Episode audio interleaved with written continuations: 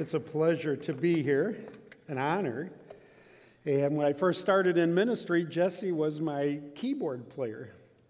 And uh, she was only 12, I think, at the time. But uh, would you join me in a word of prayer? Father, you're a good father. Your mercies are new every morning. Great is your faithfulness. Lord, speak to us this morning.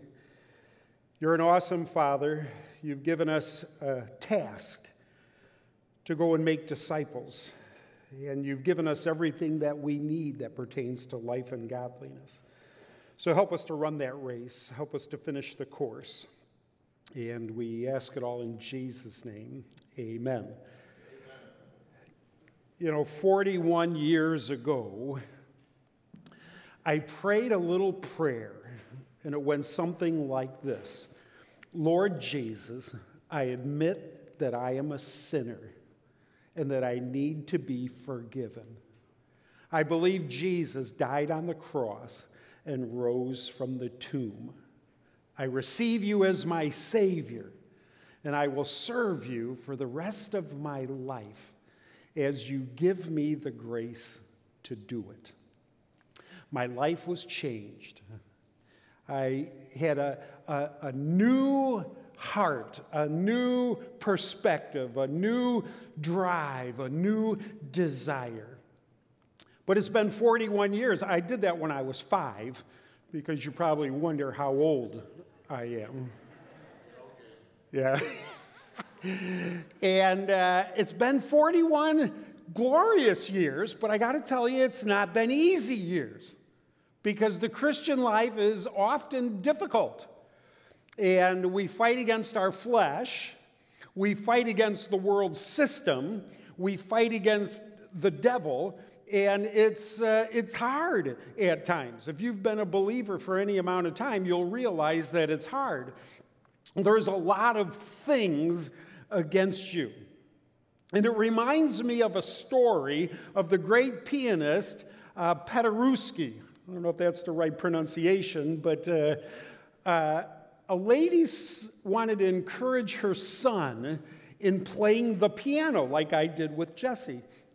And so she took him to one of Paderewski's concerts.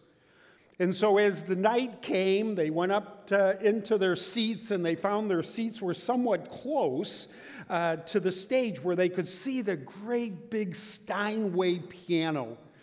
And uh, she hoped that her little eight year old or so son would be motivated to continue to play the piano. And so the lady, as she was sitting there, began to talk to somebody sitting next to her. And little did she realize is that her son had slipped out of his chair and was gone. And when eight o'clock came and the concert was about to get started, the spotlights came on, and uh, as they looked up at the great Steinway piano, to her dismay, she saw her son sitting at the piano. And he was uh, uh, tinkling out, uh, Twinkle, Twinkle, Little Star.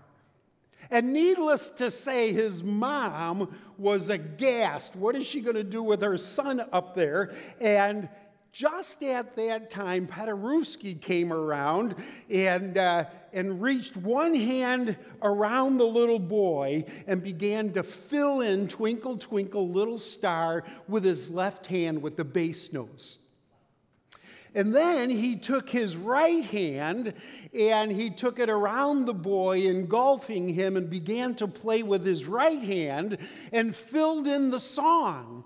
So, from Twinkle, Twinkle, Little Star, from a little boy to the masterful hands of Paderewski came out a beautiful song, Twinkle, Twinkle, Little Star.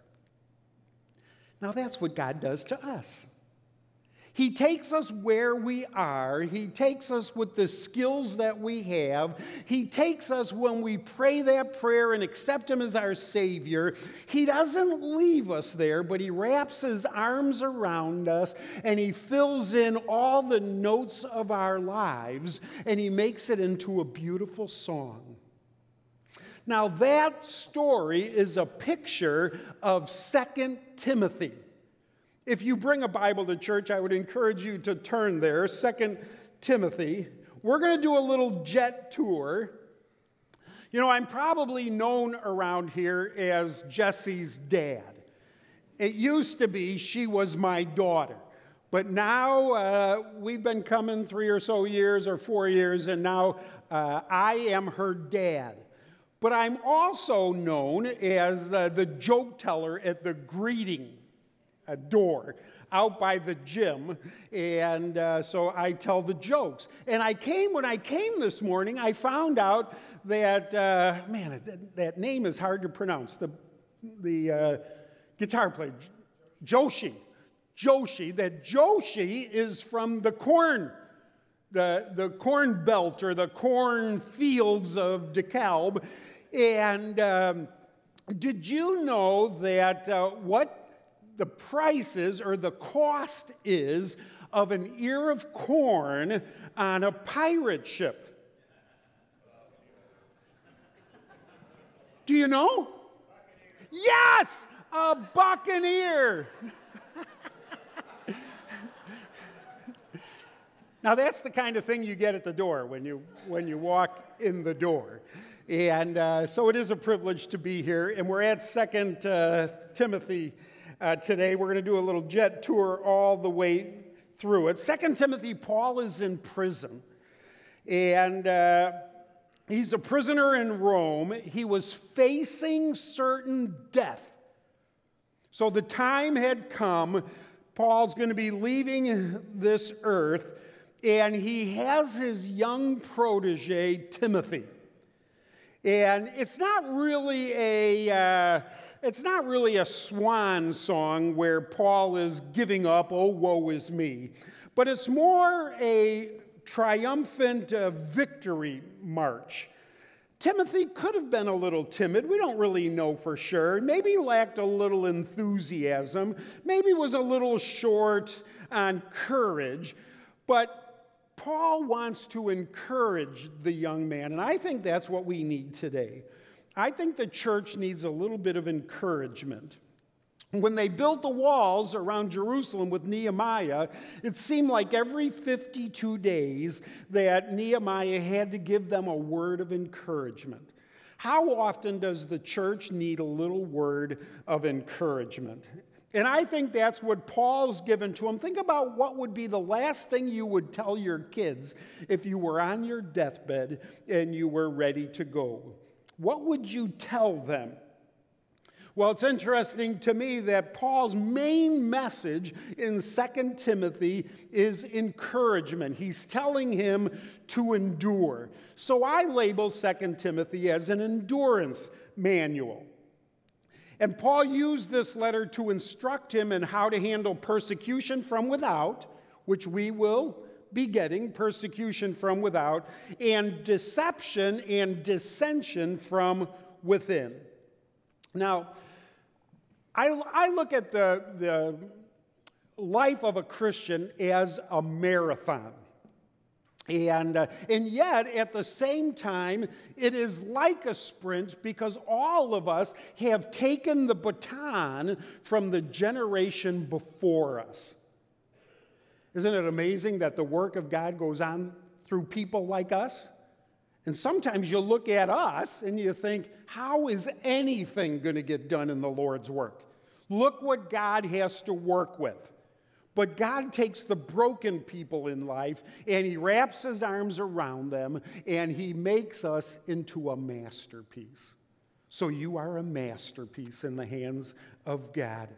And so, as we go on into this Christian life and God's working in our lives, what we need is endurance. And so we get that baton from the generation before us and we hand off the baton to the generation coming behind us. And that's been going on for 2,000 years, that the baton has been passed.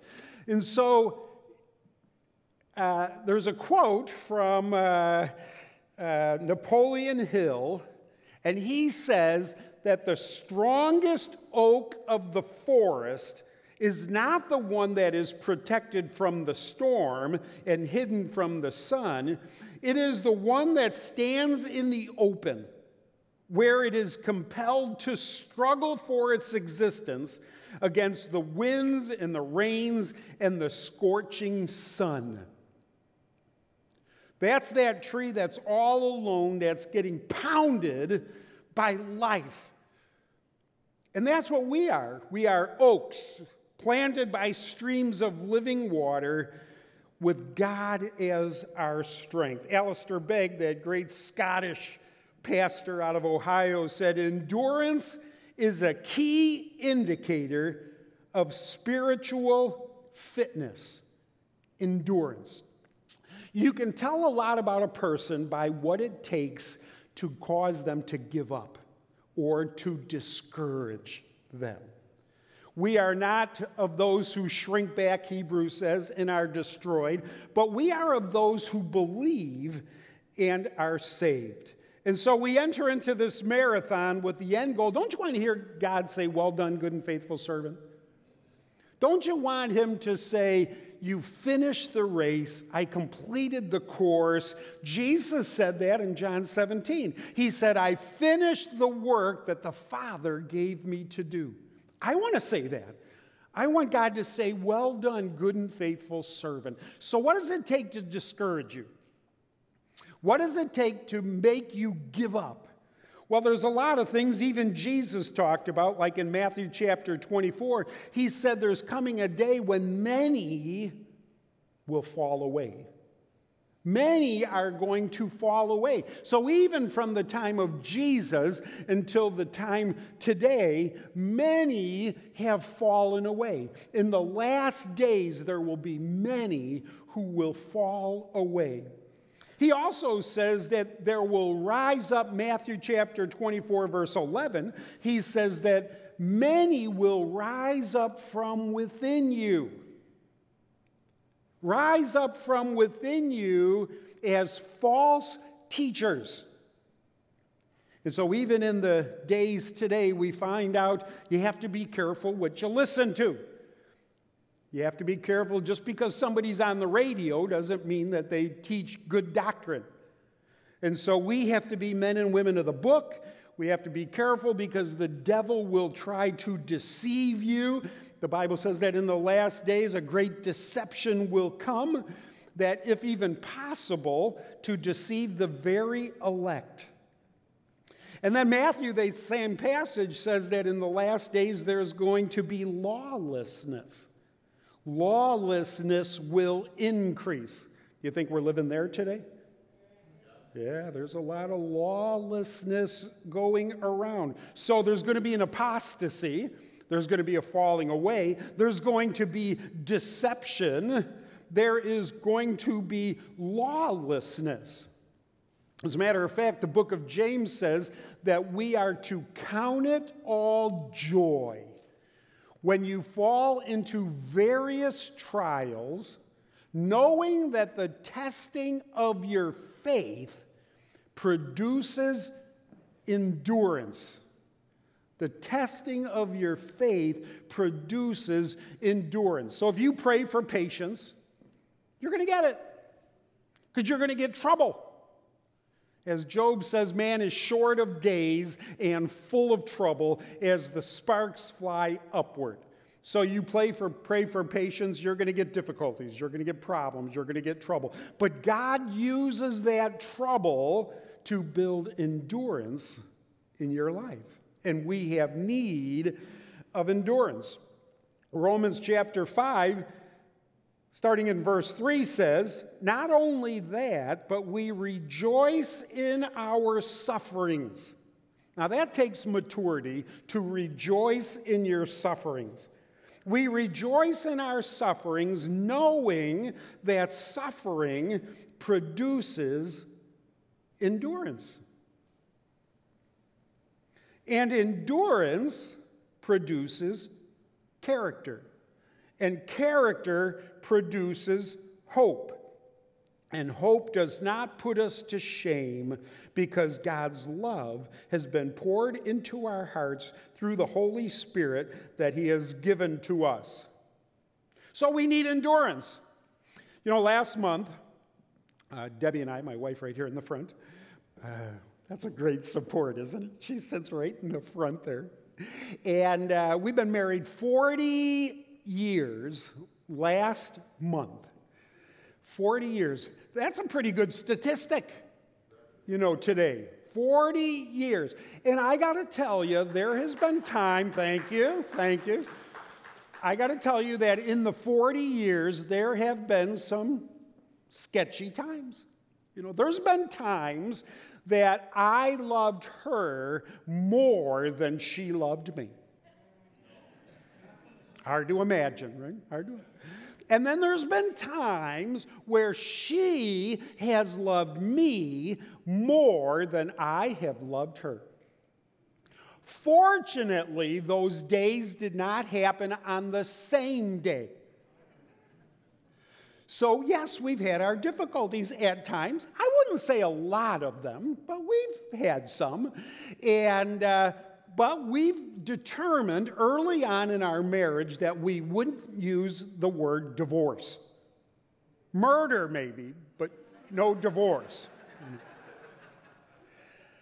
and so, in the hard times, we've just determined that we're going to make it, that we're in this that we're, we're together. That's, there, there's no threatening, there's no, you know, holding it against somebody. We never use that word. I cut it out of my dictionary at home.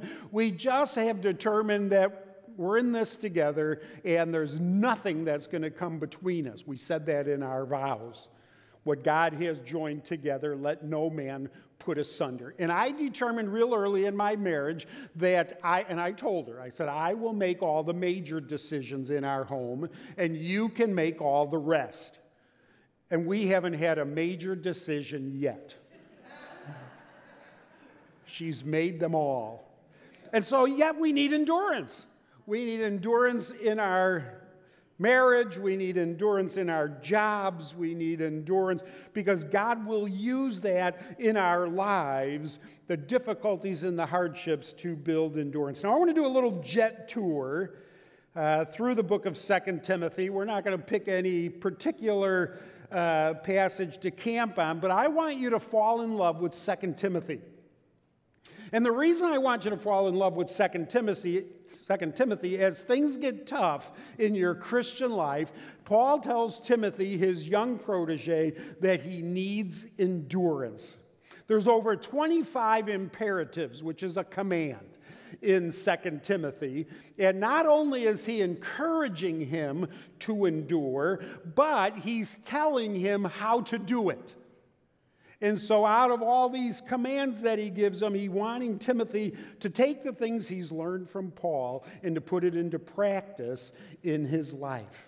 And so that's the calling that we have, and we'll do a little jet tour through it. And so, let me give you four, four points, one for each chapter with a little bit of subpoints underneath each one. And then I want you later in, in the afternoon or this week or something to just read through Second Timothy and get a love for it and find out what is it going to take to discourage me? What's going to cause me to give up in my life, whatever it might be? Maybe it's your marriage. Well, number one, point number one, we endure because of our calling. We endure because of our calling. And so Paul's telling Timothy, starting in verse 3, I thank God whom I serve, as did my ancestors, with a clear conscience. As I remember you constantly in my prayers, night and day, as I remember your tears, I long to see you that I may be filled with joy. I am reminded of your sincere faith that dwelt first in your grandmother Lois and your mother Eunice, and now I am sure dwells in you as well. We have a godly ancestry. There are brothers and sisters, saints of old, who have walked this road ahead of us. Doesn't the Bible say we are surrounded by such a great cloud of witnesses? Now, I don't personally think that the people in heaven can see us. I don't think they're watching us. I think that great cloud of witnesses are those that have gone before us. I personally don't think it would be heaven if everybody up there could see all the grief down here. All the things that we're doing, all the things that we're going through, I personally don't think that would be heaven. I don't think that they could see us. I think these great cloud of witnesses are people that have gone before us in the faith. And so he says there that this great crowd of witnesses have led this Christian life ahead of us. For Timothy, it was his grandmother and his mother and is now him. But think about the saints that have gone before us, that handed that baton over to us. And we're going to hand that baton over to somebody else. And what's that baton going to look like to you? Is it going to be a life of faithfulness? Is it going to be a life of, of commitment? Is it going to be a life of holiness? Is it going to be a life of running that race and finishing the course? Yeah, because people are watching us. Our neighbors are watching us. Our grandchildren are watching us. Other believers are watching us. And we're handing off a baton to them. So we should endure because our calling that we have a godly ancestry. But also, he talks about our salvation. We have uh, a gift, he says, fan into flame this gift of God, which is in you through the laying on of our hands. And so, yes, we have a godly ancestry, we also have a sincere faith, and we are to fan into flame the gift. You know, you've been given a gift. Everybody, you probably don't remember the movie, but everybody is a 10.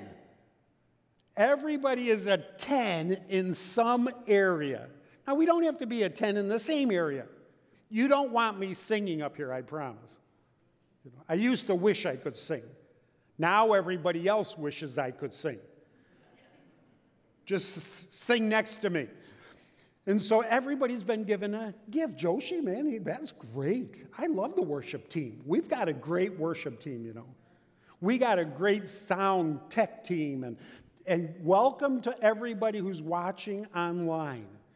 I was amazed at how they do that in the back, but that's gifted. He's, he's been given some ability. Jack back there. And so everybody's been given a gift. You have been given a gift. And just as Timothy was given a gift, you need to fan into flames that gift. You know what I found? Most people don't even know what their gift is. But you need to find out what it is. And you need to use it. So we endure because of our calling, our ancestry, our salvation, our gifting. But we all should also should endure to demonstrate our own genuineness. You know, that gen- word genuine, to be genuine, means to display what you really are. It shows the truth of who you are. So, for instance, James says that when we're tested, it will prove our genuineness. So, God uses testings to encourage us and bless us to show that we're genuinely Christians. God doesn't waste or hurt, God uses them in our lives. He says uh, that in chapter 2 be strengthened by the grace that is in Christ Jesus. And what you have heard from me in the presence of many witnesses, entrust to faithful men who will be able to teach others also. So, one of our responsibilities is to be disciples, is to make disciples. And so notice the pattern here. It's this handing over the torch. Entrust the things that you have heard from me.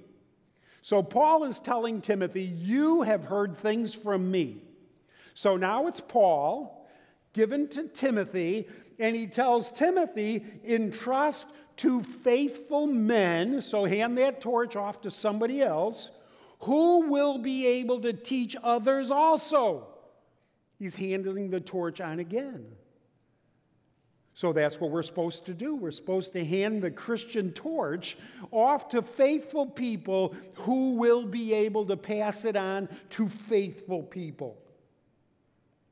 So, how can we quit? We have a great responsibility that we're to give this, this torch, this mantle, over to others. And I know one of the things that cause us to quit is suffering. Nobody likes suffering, right? I don't like suffering. And usually the first thing when suffering comes is I want to get out of it. But God uses suffering. As a matter of fact, he says in verse 3 share in suffering as a good soldier of Christ Jesus. No soldier gets entangled in civilian pursuits since his aim is to please the one who entrusted him. So, in our genuineness of, of being Christians, we are going to experience suffering. Anyone who lives godly in Christ Jesus will suffer persecution. If you're not experiencing any persecution, you have to ask yourself the question Am I, am I living godly in Christ Jesus? But there's also not only the genuineness of our responsibilities and the genuineness of our suffering, but there's also the genuineness of our inheritance. We have been given an inheritance. Verse 14 remind them of these things and charge them before God not to quarrel about words, which does no good, but only ruins the hearers.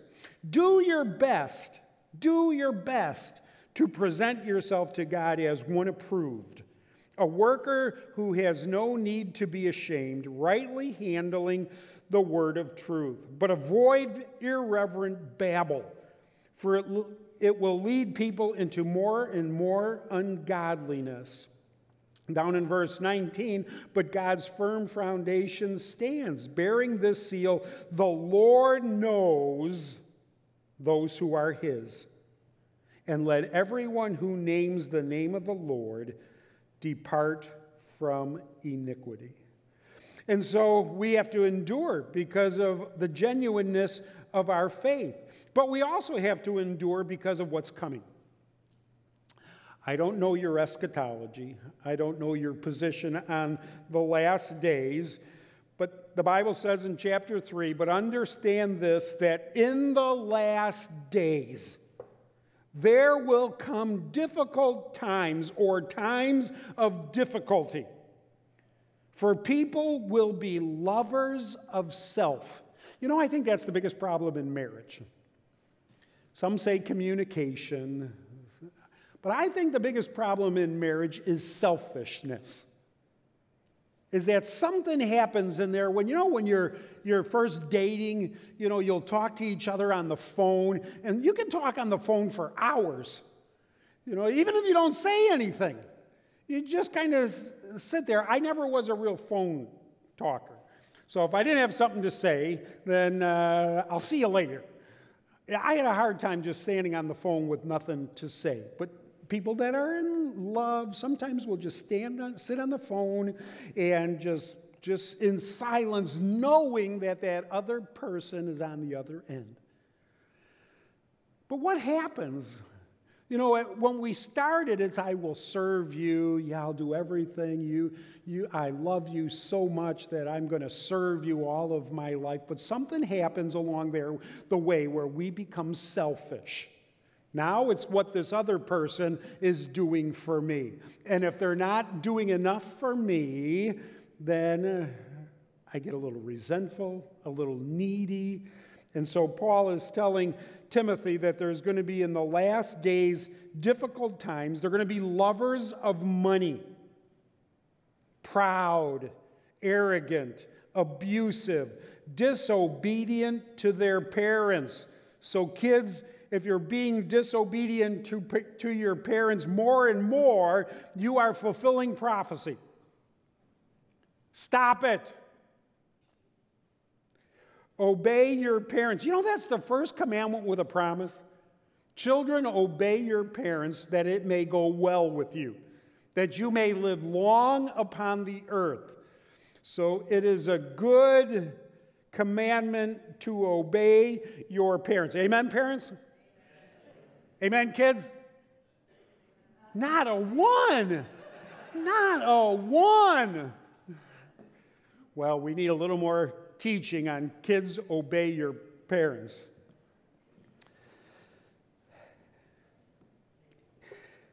They're going to be, and there's a lot of anger uh, disobedient to your parents, ungrateful, unholy, heartless. I think there's 17 listed here. Unappeasable, slanderous, without self control, brutal, not loving good, treacherous, reckless, swollen with conceit, lovers of pleasure rather than lovers of God. Take those one at a time, and you will see how prevalent they are today. You know, after college, and marriage. I went to college late in life, but after college and marriage, I found it easy to put on weight. Right? I got furniture disease. My chest fell into my drawers. Take you a little bit to get that. But afterwards, uh, I became committed to working hard to take the sag out of my sagging waistline. Day after day, I worked hard on cardiovascular. By the way, I just had a heart attack four months ago. And when you're laying in there, a quadruple bypass, and when you're laying in that hospital bed, you start wondering, is this, should I have that discussion with my kids? You know, you see how, how short life is. It's like a vapor. It's here and then it's gone, and you just never know what a difference a day makes. So, day after day, I worked hard on cardiovascular exercise, weight training, and I seemed to get nowhere. I was straining, I was sweating, sucking wind. I started to question my sanity. But then, after several months, it was as though a quantum leap occurred.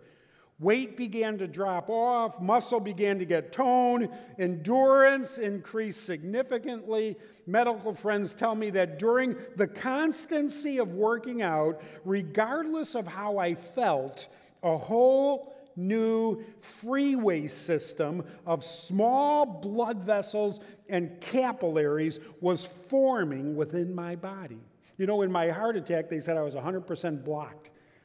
And they said that fortunately, other vessels had grown and were enabling the blood to flow through.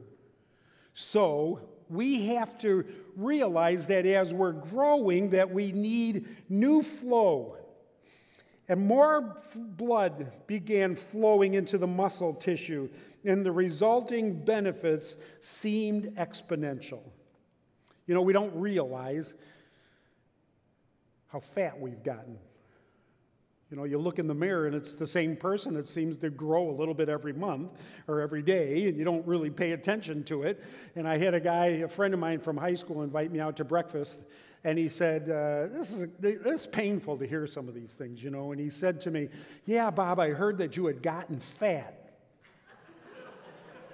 Man, I, I wanted to tell him, Tell me like it really is. Tell me how you really feel, you know.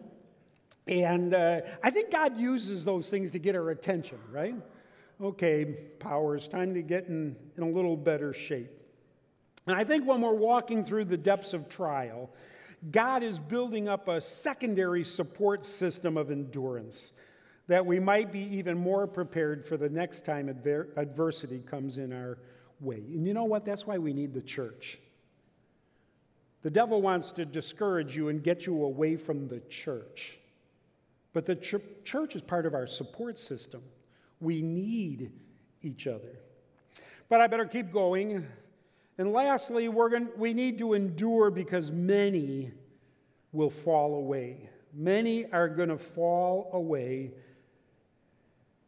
And this is really part of the heart of, I think, 2 Timothy. I charge you in the presence of God, verse 1, and of Christ Jesus, who is to judge the living and the dead and by his appearing in his kingdom, preach the word.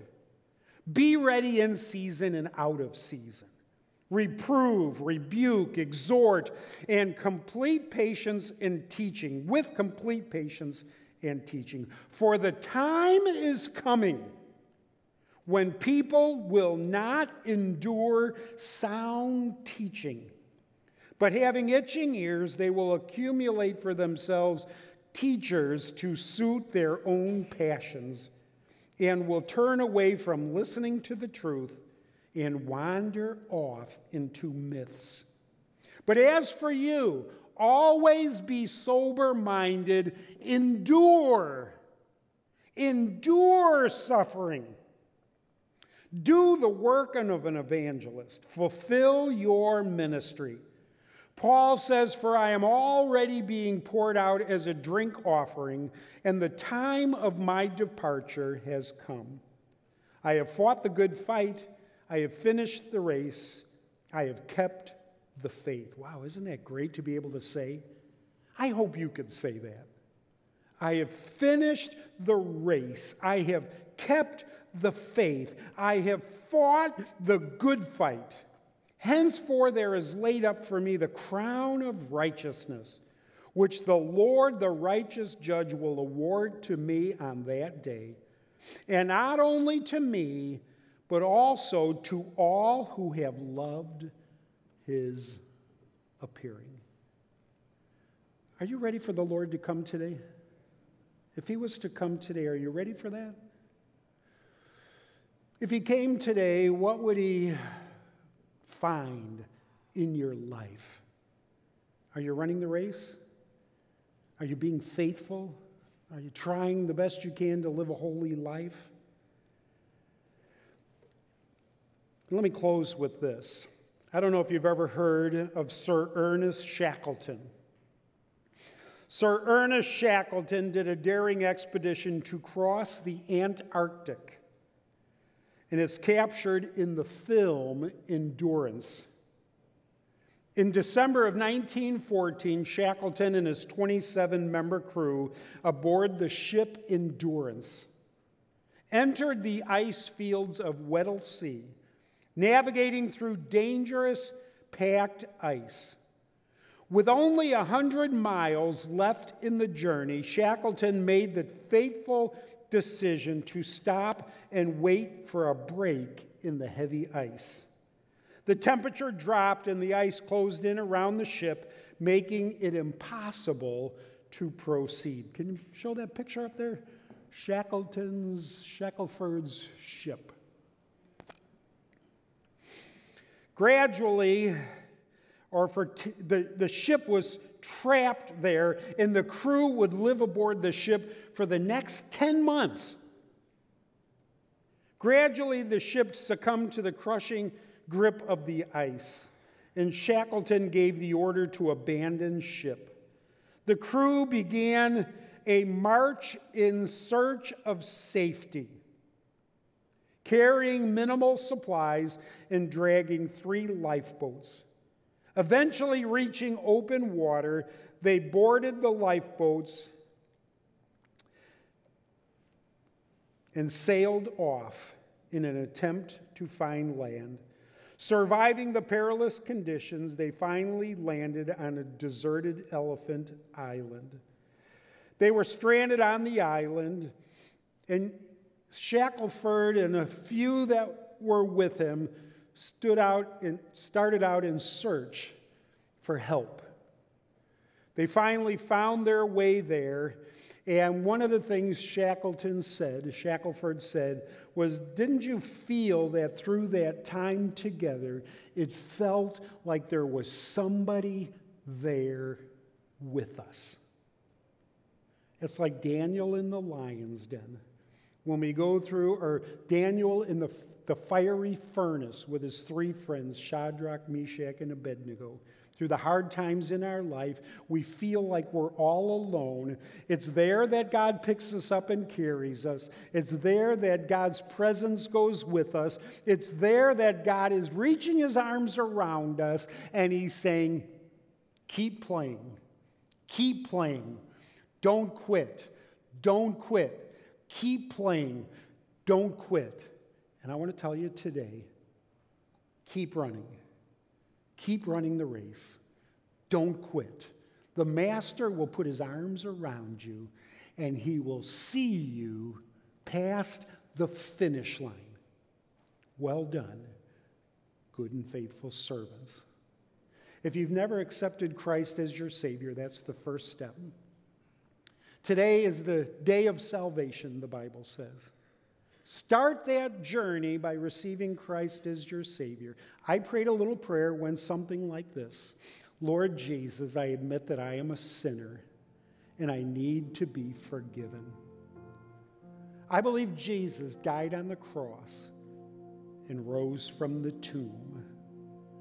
I receive you as my Savior, and I will serve you for the rest of my life as you give me the grace to do it. Maybe today's the accepted time for you. Maybe you want to pray that prayer. That's not a prayer that saves you, Jesus saves you. But the way we talk to God is through prayer. And it's just talking to Him. Maybe today you'd want to pray that prayer Lord Jesus, I admit that I am a sinner and I need to be forgiven.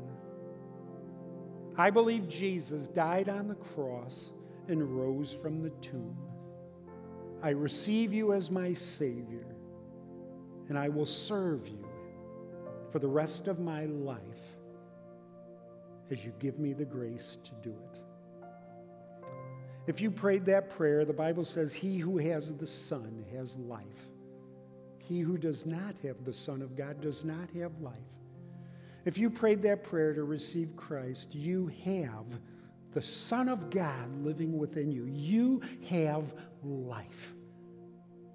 And he says if we don't confess him before men, he won't confess us before the Father. I would encourage you to tell somebody, maybe your small group leader, come tell me. Tell somebody sitting next to you. It's a free gift. Isn't that incredible? We don't do anything to earn it. None, nobody deserves it. It's a gift that God gives to us. Today is the day of salvation. Father, thank you for your word. How incredible is your word? Thank you for your church. How incredible is your church? Thank you for sending your son. How incredible is your son? And Father, help us to run that race that's marked out for us. Fill us with your spirit. Help us to be Jesus to somebody this week, to reflect you to them. We know salvation's of the Lord. We don't do anything other than be the witness.